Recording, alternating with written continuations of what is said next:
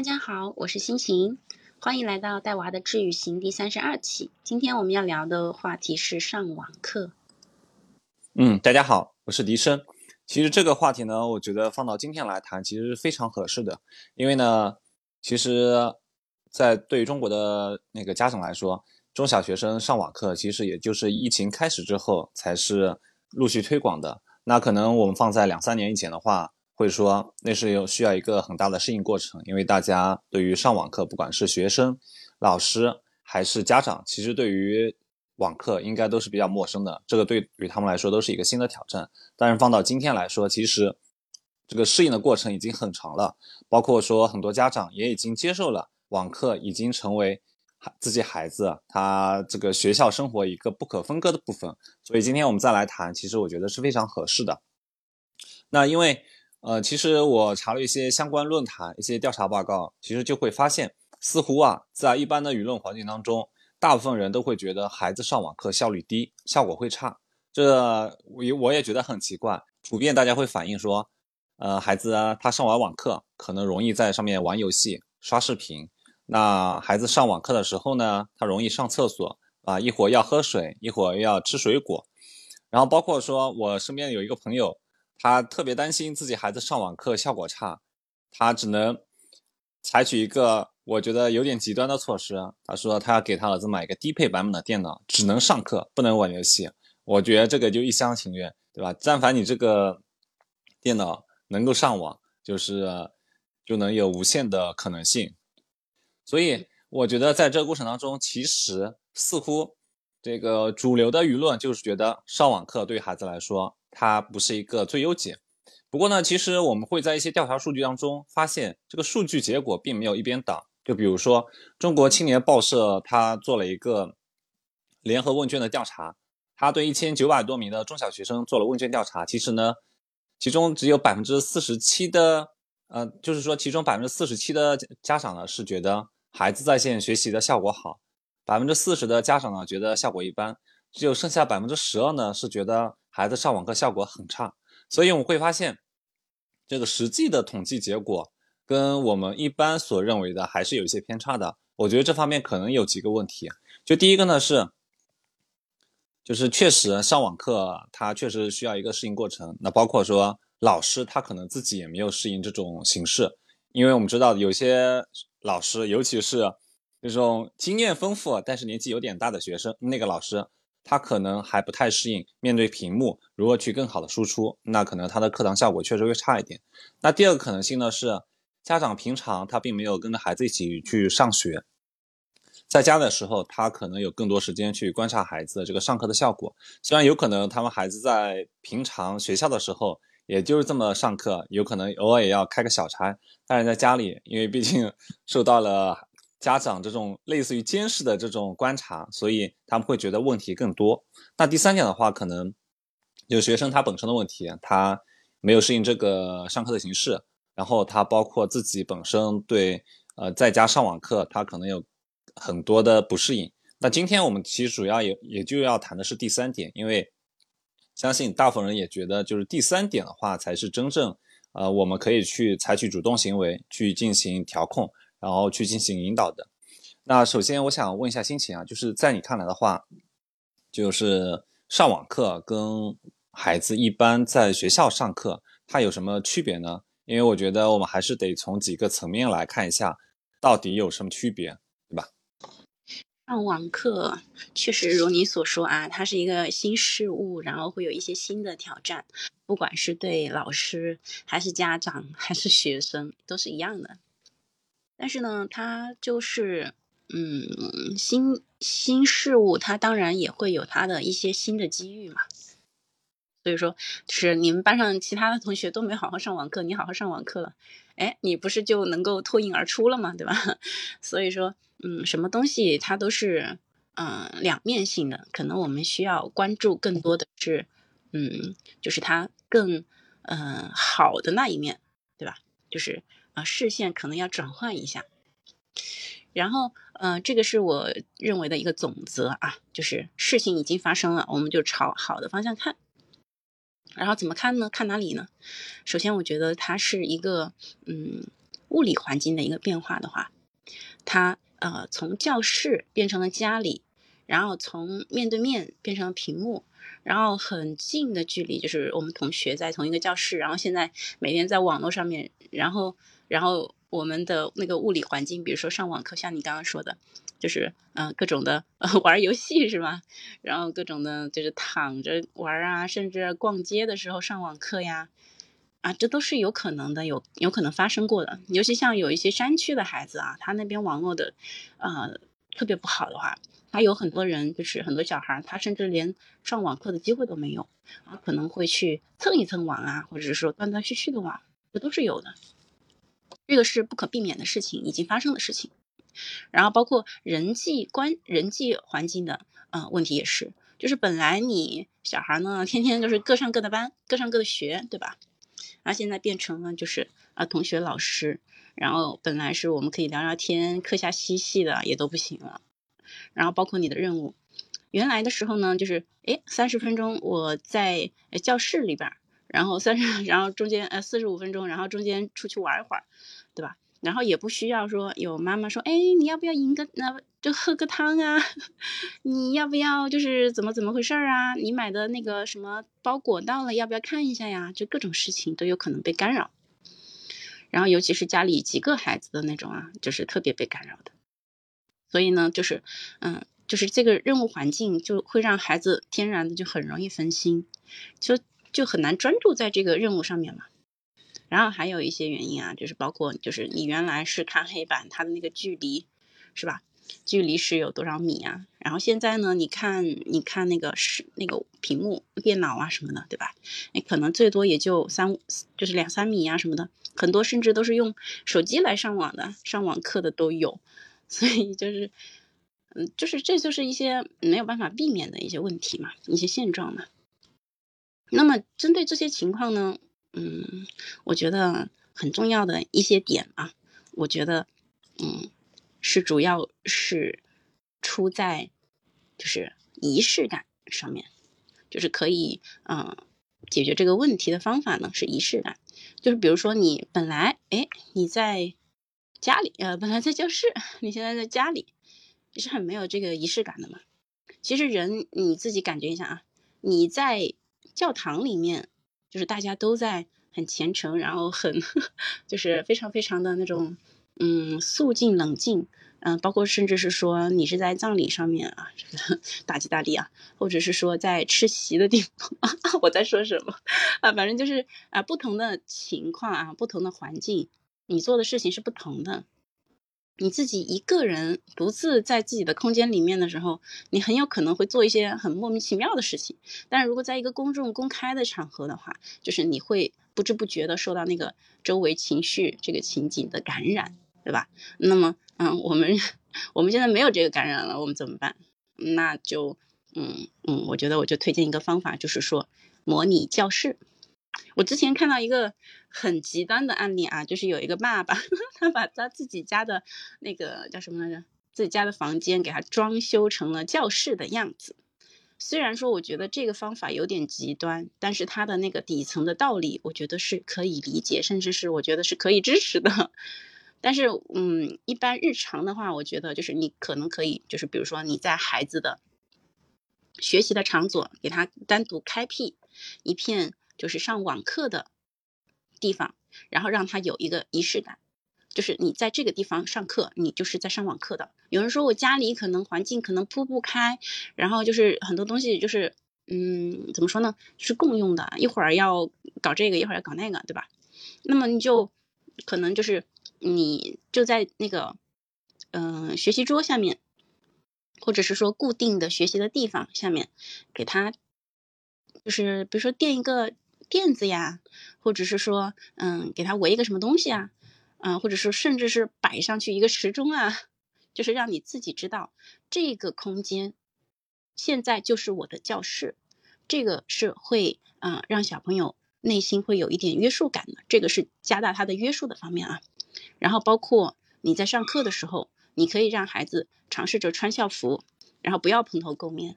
就是很多小孩在家里就穿着睡衣，或者是说，嗯，就是没有 没有没有洗漱，就直接开始上课了，啊，这种这种外在的这种态度会影响小孩内在的一些啊对这看待这个事情的态度，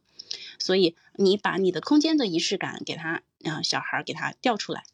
这个是一个嗯让小孩能够更呃专注一点在那个学习任务上面的一个小方法啊。当然，这个前提一定是要小孩配合，对吧？你们互相就是小孩，如果他自己也对这个事情感到困扰的话，他会很配合你的，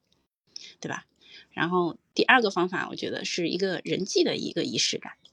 就是很多时候，嗯，其实面对面的时候啊，我们是会有很多很多的一些信息和线索的，就比如说，嗯，我可以感受到你今天的整体的情绪。你周围有什么人，然后有什么事情，然后会让你引起一些微妙的变化，然后你的那个眼神、你的那个态度、你的那个肢体，对吧？它这都是一些面对面的时候才会有的一些线索。如果你有这些线索足够的话，你才能够去沉浸式的跟别人去有一些嗯交往，才是真真正正的社会的交往。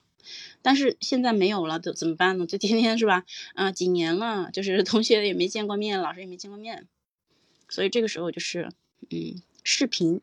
就是的方法，嗯，我是这样认为的啊，就是面对面是大于视频对话的，就是如果嗯你家的孩子就是没有办法面对面了，那么你就最起码可以保证你们家的这个摄像头是开的，尽量的就是，当然这个也是一些嗯。老师的一些做法啊，但是你可以就是跟孩子去沟通一下，就是尽可能的有视频的，嗯，眼神的，嗯，这些接触，有他的表情动作的这些接触，小孩才会看得更专注一点。然后，如果跟同学交流的话，视频是大于电话的，然后电话又大于文字的，文字又大于不联系。所以说，嗯，小孩你如果呃有条件的话。可以让你们家小孩适当的跟你他的同学进行一些啊视频的一些交流，有机会或者是说，比如说疫情可能不是特别严重的地方，或者说那个阶段，嗯，有机会能够就是互相的线下见个面，那当然是最好的了，因为你只有线下见面才有真实的人际交往的线索的，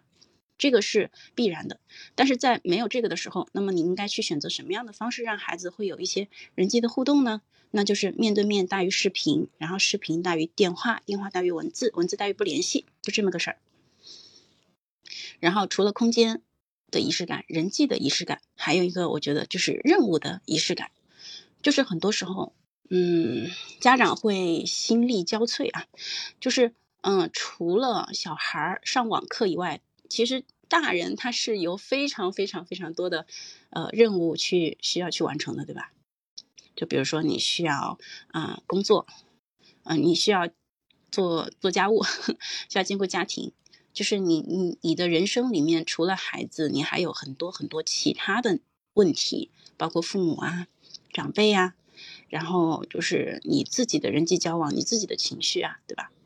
这些东西综合在一起，然后再加上网课这个变量。啊，加上疫情这些东西，对吧？加上网课这个变量，才组成了你真真正正的你的现状、你的心态、你的情绪。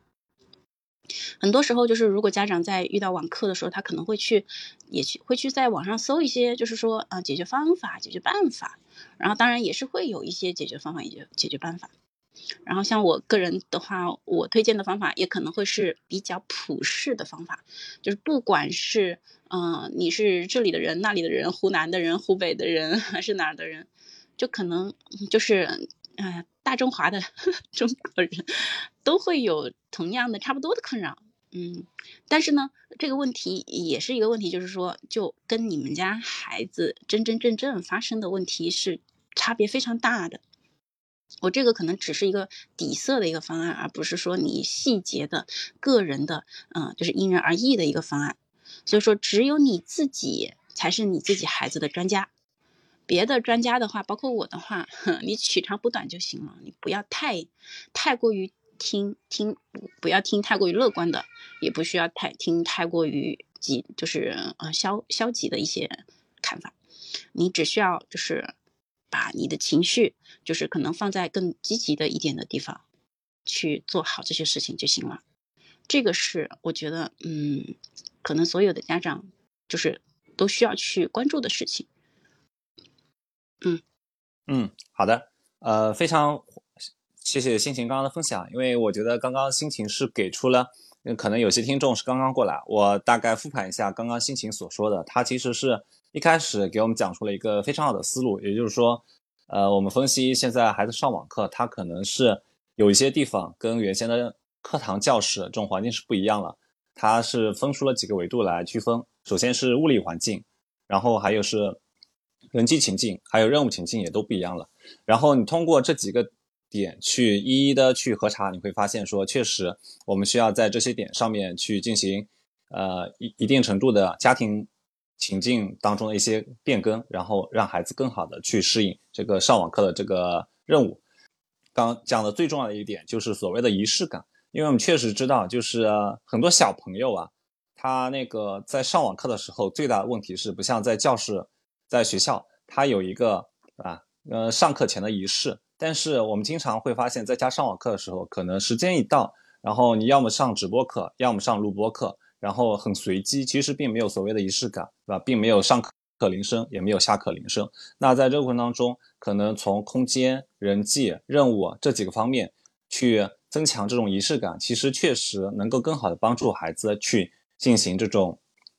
网课上的这种投入程度。因为我相信，大部分家长应该说，或者说百分之九十的家长，其实真正在意的是孩子在上网课的时候，他的专注度行不行，他的上课的效率行不行？因为我觉得这方面可能有一点迷思啊。包括我这个也是想要追问一下心情，包括潇潇也上了，我觉得潇潇可以跟我们一起探讨一下，就是说上网课它真的效率会变低吗？因为我自己呢，其实是有一点反向的思考，因为。在我以前上课的时候，我经常会觉得说，有些时候啊有些课程你可能不是太懂，然后上课的时候你需要集中注意力去听老师讲课，然后呢，你需要做这种听课笔记。但是呢，你很多时候发现老师讲的上一道题目，我可能还在思考当中，老师紧接着已经开始讲下一段内容。我这时候其实我只能就是先把呃那个问题先列下来放在那边，然后等到课后再去询问老师。呃，但是我们不可能在实体课堂的时候要求老师把所有的内容全给我重讲一遍，这是不可能的。但是现在上网课其实有这种可能性，对吧？录播课我可以呃以倍速去进行收听，对吧？我觉得上的课比较容易，那我可以一倍速，对吧？一点五倍速、两倍速。但是假如我觉得课程比较难，那我觉得学生可以采取说啊。零点五倍速，或者说重放都可以这样进行。其实我觉得反而对于呃孩子去更好的学会课堂内容反而有帮助。那另外一方面呢是，就是说我不知道大家有没有这样感受，有些同学他因为身高问题，然后或者说他或者说他跟老师的这种关系问题，导致说他可能座位是偏后排，或者说在在角落。在这时候的话，其实他听讲的。效率其实确实就是被动的降低了，对吧？可视角度，包括说他听到老师的声音的这种大小，就都会受到影响。但是你现在上网课的时候，我觉得每个人都是平等的。在这种情况下的话，大家面对的都是同一个屏幕，然后课堂笔记，老师在上面讲的板书什么的，其实也都是清晰可见。那这时候的话，我觉得其实对于孩子上网上课的效率来说，其实是有帮助的。我不知道心情。跟潇潇，你们是怎么想的？嗯，我先来说一下，心情最近是不是也 阳了？你现在嗓子还好吗？阳了，我阳了，正在阳，我在发烧呢。那你多喝水，少说话，其实应该。今天是带伤工作啊，大家给心情点个赞。我我先说一下，我听笛声讲，我一边想一边在笑，因为我跟笛声很熟，我就直接说了。我觉得笛笛声真的是很擅长从正面的角度 看问题的一个人，就是属于那种很可爱的乐观派，呃，但是他说的很多点确实也有点道理，所以就是我们很多人说到上网课，可能第一时间想到的是网课的一些缺点啊，但是笛声刚才说的那些优点其实也是真实存在的，比如说不会被前排的同学挡住脑袋啊，他不会被他后脑勺挡住黑板，然后。呃，也可以停下来，把这个这个知识点给看得更清楚一点。呃，确实对对，所以我们做人果然是应该要 positive 啊，从乐观的角度去看问题啊。那个但是说实话，上网课其实我不知道你们前面有没有聊过，上网课最大的一个问题对小朋友来说，其实是他缺乏同伴互动。因为我中间进来嘛，不知道你们有没有讲到，这个其实是挺挺重要的一个点啊。因为学孩子在学校里面，他自然是会有同伴交往的，对吧？老师同学都在边上，但是在家里面，他对着屏幕，其实这个交流就会就会损失掉。嗯，的确，其实学校对于孩子来说非常非常重要的就是人际的互动，但是如果你在网课的话，就没办法了。但是，嗯，人际的这个互动，它的嗯好处，可能有的家长可能他没有那么多的理解。就是说，如果一个人他有非常非常多的压力的话，他是需要去释放的。然后这个释放呢，在小朋友，就是跟他同样年纪的孩子来说，他们一起去嗯交流的时候，他可以得到释放。但是在跟嗯与他年纪不相仿的人来说，他们其实很难同频共振，然后去释放他的这个压力。这个是非常重要的一件事情，包括他的那个嗯情绪。现在因为现在孩子抑郁的特别多，所以如果他没有足够的玩耍的时间，跟同伴玩耍的时间，那么这个风险是非常大的。当然，这个可能就是呵呵 这个可能是我们一时半会儿无法改变的事情。所以说，我们只能说嗯关注一下，尽量的避免。但是呃，就是改变它的话，可能就会比较困难。嗯，我我这边，嗯，要么我先说啊，那个我觉得其实正好就是，反正大家在听嘛，而且你们这个育儿的节目其实会有很多的听众会听，正好可以跟他们强调这一点。呃，同伴交往是非常重要的，而且是现阶段家长非常忽略的一个点。大家可能会去关心说，孩子在学校老师有没有批评他，他的考试成绩怎么样，但是很少会问他说，呃，你的就是。有没有好朋友啊？或者是说在学校里面开不开心？就家长很多家长是会忽视的。当然有很多家长他做的挺好的，会非常关注孩子的这种呃心理的一个健康，然后关注他的同伴交往。那给这些家长点一个大大的大拇指啊，这个是非常重要的。但确实啊这一块我估计忽视的家长可能有个七八成都不稀罕，真正就很懂孩子。懂孩这个儿童心理学的，就是认识到说交往这个事情有多重要的，其实是少数。所以我想借这个节目，咱们再多说两句。那同伴交往在上网课这个情况下的话，啊，特别是比如说大家最近觉得有阳的风险比较高，所以可能出去玩什么相对会比较少的情况下，我们怎么样去给孩子增加？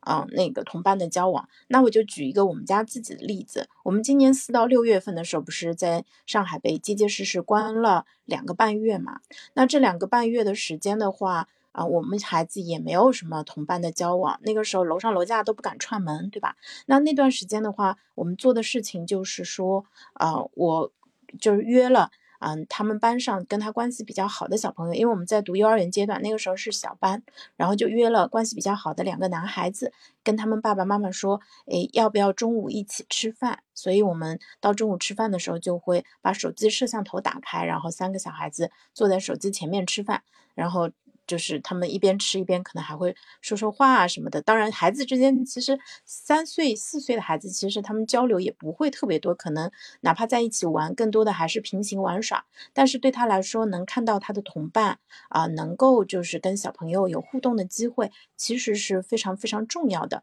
那这一点对于大孩子来说也同样的重要，特别是对于青春期，他开始有点逆反了。孩子可能在十岁以后就不再把家人当成是最重要的。那个沟通的对象了，对他来说，可能他的小伙伴是更加重要的，呃，所以的话，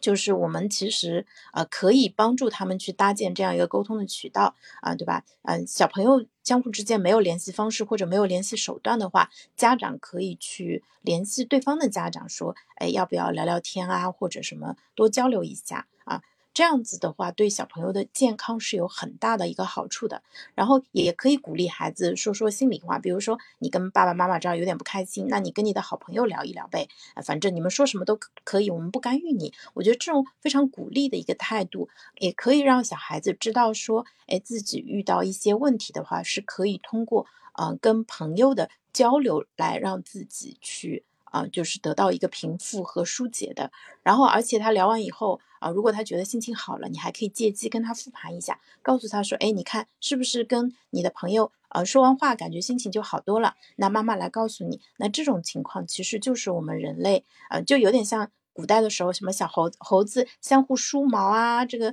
对吧？他们你看他们咿咿呀呀在叫，其实都是在交流。那梳毛就是一种交流方式。那我们现在人类的话啊，就是通过交谈，就是通过啊把自己的呃是叫想法告诉对方，然后倾听别人的想法来达成这个互动的。所以在孩子小的时候啊，家长其实可以起到一个非常重要的一个资源提供者的一个角色。然后等到他再大一点了，他可能自己有手机有微信了，你会发现可能他拿着手机就停不下来了。那他在手机上干什么呢？其实很多的孩子都在手机上跟自己的好朋友在聊天，他们可能用 QQ 或者用微信，然后你会你会发现他们聊天的时候可能都会发什么很多的缩写。他们说班上谁谁谁的名字的时候都不是打全称的，都是用呃缩写来的。然后呃就是就就感觉就对大人来说其实还挺难破译的。但是其实也不要紧，只要他啊有人找他聊天啊，就是一件好事情。如果你的孩子完全没有人聊天，那这是对家长来说必须要高度警惕的一件事情啊。那上网课的时候，其实也是啊，对于家里人来说，能够观察到孩子。呃，就是在同伴交往的一个情况，因为有时候他在学校里面到底发生了什么，他没有告诉你，你也不知道，可能他在学校里面就是呃被边缘化了，或者格格不入啊，这个是说的是极端的情况啊，但这个其实是最需要干预的一种风险。那啊，孩子有自尊心，他不愿意跟家长说，那家长可能缺乏这个敏感度，也没有意识到。那等到后面真的在变得严重，他可能不想去上学了，或这种情况，那个时候就来不及了啊。所以呢，你他在家里面的时候，你正好可以观察他，比如说他要拿手机，你看看他拿手机到底是一个人在玩呢，还是有跟同伴的交往啊什么之类的。那正常的小朋友他都会有自己的一个。呃，一个人际圈啊，没有人际圈的这种的话，一定要非常的小心。那对于真的没有朋友，比如说特别内向，或者是真的很笨拙，不知道怎么跟同伴交往的话，其实有一个办法，就是，嗯，就我不知道大家有没有在小时候发现，嗯，有些小朋友他跟他爸爸妈妈的朋友的孩子是能玩到一起的。比如说我们，嗯，几家人都带孩子一起出来玩，那。他跟这些小朋友是能玩到一块儿的，但是他在自己学校的那个小圈子，或者去小区里面那种圈子，他是很难融进去的，是会有很多这样的小朋友的。所以家长要做的其实就是帮助他去搭建一个非常安全、非常呃让他能够比较轻松的融入的环境，比如是去找你的交际圈里面就孩子呃性格比较好，然后愿意带着小弟弟小妹妹一起玩的那种沟通能力。然后比较好的那些小朋友，让他带一带，然后这样子慢慢玩多了，他体会到了跟小朋友玩的乐趣以后，然后你再呃鼓励他去啊在小区里面去交小好朋友啊，或者在学校里面去找着一到两个好朋友，这样子可以有效的去解决他的一个人际交往的问题啊。那个心情我先说到这里。嗯，好的，谢谢潇潇。呃，我刚刚听潇潇跟心情在这边提到一个话题，也就是说，孩子现在上网课已经成常态，那这个互动，包括他们的情绪疏导，成为确实成为一个大问题。因为，嗯，在我身边，我有一个表兄，他呢是一位大学的教师，然后有一次呢，他跟我讲过一个真实的案例，就是说他跟他孩子就是约定好了，每次上完网课，他可以跟他孩子，嗯，就是他。嗯，允许他的孩子跟朋友一起玩游戏，玩差不多十到十五分钟。我当时很诧异，因为在我印象当中，呃，我这个表兄呢，他是相对一个比较严厉的人。然后又因为他自己本身是呃老师啊，所以其实对这些呃游戏啊什么的，还是相对来说有很很有警惕性的。然后他给我的解释是什么呢？他觉得现在上网课。每天其实上的时长比较多，然后呢，业余时间因为又不能去学校，孩子与其他同学的互动确实很少，所以他觉得某种程度上打游戏确实也可以成为孩子舒缓情绪、舒缓焦虑的一种有效的方式。那我觉得听完心情跟潇潇刚刚的讲的，其实也就是同样的道理。很多时候我们在网上关注孩子上网课，更多是关注什么呢？关注孩子上课上的有没有效果。然后是不是学习成绩下降与上网课有关，都关注这些东西，但是可能忽视了这个另外一些不被大家所注意到的这种情绪方面的，因为实际上你确实这个整体课堂环境跟你自己在家一个人上网课是完全不一样的。你即便呃有些同学他即便在学校上网课嗯上课的时候，他依然是也会开小差，但是他课后有他的小伙伴。然后也可以去进行交流，一起玩玩游戏。但是在家的时候，可能他上课，呃，状态也不好，然后呢，情绪也得不到疏导，也没有小伙伴一起去交流。其实确实状态只会越来越糟糕。我觉得这个父母呢，确实可以注意一下。那我我我想把那个话题，就是稍微切回一下那个这个就是上网课这个事情啊，因为上网课其实我会发现，现在不管是学校还是一些机构。也是在优化这个上网课的这种有关互动这一块层面，就所以我们会看见现在直播课的时候也是有一些呃互动，当然包括新型刚刚所说的这种直接直接开摄像头的这种互动啊，然后包括说文字内容的互动，当刚刚潇潇讲的，可能有一些同学他会发一些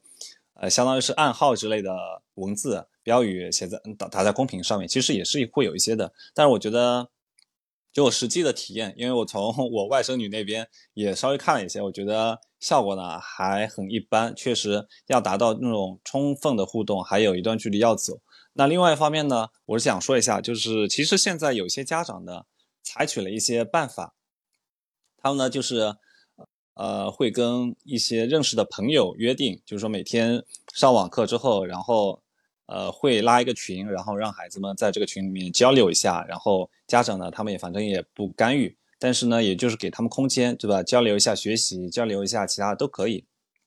我觉得这个方式还可以，因为呃，确实，假如说，比如说现在这个期间，就大部分孩子 就是在家里，就不能出去，对吧？所以我们现在看到路上的行人，包括车辆，确实都少了很多。呃，我觉得这种方式也确实还不错吧。那另外，我想再提一个问题啊，也是给两位，就是或包包括底下的听众，也可以一起思考一下。也就是说，呃，因为可能大家都担心的是孩子上网课，他的专注度不够，他的主动性不够。我不知道你们是怎么看待这个问题的？因为在我看的话，主动性这个问题可能在上网课的时候是尤其明显。因为假如你按照呃，正常的被动学习书的那种方式去上网课，其实效率只会打折扣。所以我们经常听到一个笑话，就是说孩子上网课好的更好，差的更差，因为就是主动性在其中扮了一个非常重要的角色。我不知道两位是怎么看待这个问题的？因为实际上主动性这个东西似乎不是说家长你去引导，或者说你去。呃，去跟孩子做深层次的交流就能解决的，他需要一个长期习惯的引导。呃，两位可以讲一下你们自己在这方面的一些想法。我觉得底下听众肯定也有这些想相相对来说功利一点的家长，其实也是想听到这方面的建议。嗯，其实孩子他嗯在长期的网课当中，他失去了专注和主动的话，是非常正常的一种现象。首先，家长要摆正这个心态啊。就是你不可能有一个完美的孩子，就是你在家上网课上了一年、两年、三年，对吧？就是你到了后期的时候，你人是疲的、疲劳的，这个是非常正常的。首先要把这个心态给摆上来。如果你这个心态不摆上来，一开始上来就说指责说，哎，你这个孩子怎么怎么怎么怎么样，那么这个是一个非常大的一个大的忌讳，就是他会觉得就是因为网课，所以妈妈跟我是敌人。那么这个是首先要注注意的。当然，你不可能就说，哎，我孩子我不上呃上网课的时候不专注，在那里玩搞七搞八的，啊，我就不管了，嗯，那也不可能，对吧？那么，我觉得从哪些方面去嗯干预孩子的主动性呢？就是让他更自主一点，对吧？嗯，我觉得就是要从他的情绪上面来讲，然后从他的意义感上面来讲，还有就是一些方法了。然后情绪的话呢，首先就是如果一个小孩儿像你一开始就跟他说，哎，啊，妈妈看到你就是怎么怎么样，然后 就嗯，多么多么的多么的不好，对吧？那么这件事情的话，可能后面的结果他会朝着不好的方向走，因为人的大脑他不太能看到啊负面的事情，就是他会更容易看到你提到的积极的具体的东西。所以说你最开始的时候可能要跟他，嗯，把你的观点，把你的关注度还是放到他的优点上面来。所以你的情绪呢，啊，当然这个就说远了，就可能你要做一些情绪的复盘的工作。你要找到就是为什么每一次生气都是同一个问题。其实这个你如果做做一个情绪复盘复盘之后，你就会发现的，就每一次你的生气其实都是同一个问题在让你生气。然后如果你能够跟孩子一起做一个情绪的复盘，然后知道他是为什么的话，做一个上一节情绪课，其实在情绪的这个方面，就是他的抵触上方面，他就会降低非常多。所以就是如果你的孩子不够主动，你跟他一起复盘一下情绪。可以帮助他减降低抵触，这是第一个我觉得需要做的事情。然后第二个就是意义，就是小孩上网课上时间长了，他就会失去意义感，他没有人际交往，他就是一个空空的一个任务，他没有那种胜任感，他觉得我做这件事情好像并没有得到什么反馈，然后或者是说，嗯，或者是说他就觉得这件事情，呃。没有让我感觉到快乐。我觉得我每天就是这样上网课，除了呃不耐烦，除了考试考考考试上学，有什么意义呢？就很多孩子他会陷入这种无意义感，无意义感，然后接下来确实就是抑郁了。所所以说，嗯，这个意义的感觉也是一定要给他补上的。啊，这里我就不细说了。我们之前有一期好像讲过，就是怎么帮孩子找到他的意义感。然后他没有。意义没有意义感的话，这个我们家长需要帮助他去找到他的意义，去给他定一些更宏大的目标，或者是说，嗯，在他的最近发展区，就是他能够够得到最近的地方，去帮助他发展他的能力。这个是帮助他找意义感的一些方法，一些成就，一些嗯，他的人生理想，甚至是信念。把问题搞大一点，他可能就就会说啊，我的人生是很恢宏的，是需要去做某些某些事情的。包括你，呃，尽尽量减少说一些，就说哎，你这个孩子就是一个什么样什么样的不好的孩子，所有的不好的，嗯，评价，所有不好的标签全部都禁止，所有就是所有的不好的标签全部都说你是暂时这一次做的不好。所有的好事情，你全部给他贴上标签，你就是一个非常努力的孩子，你就是一个什么什么样非常好好好的东西。但是你千万不能在坏的事情上面说你就是一个坏孩子，这个是呃严厉禁止的。他会有一个身份认同嘛，所以就是说你一定要帮他找到意义，帮他找到他是一个什么样很棒、什么什么很好的一个，根据他自己的自身的优点去给他嗯花样的夸一下，对吧？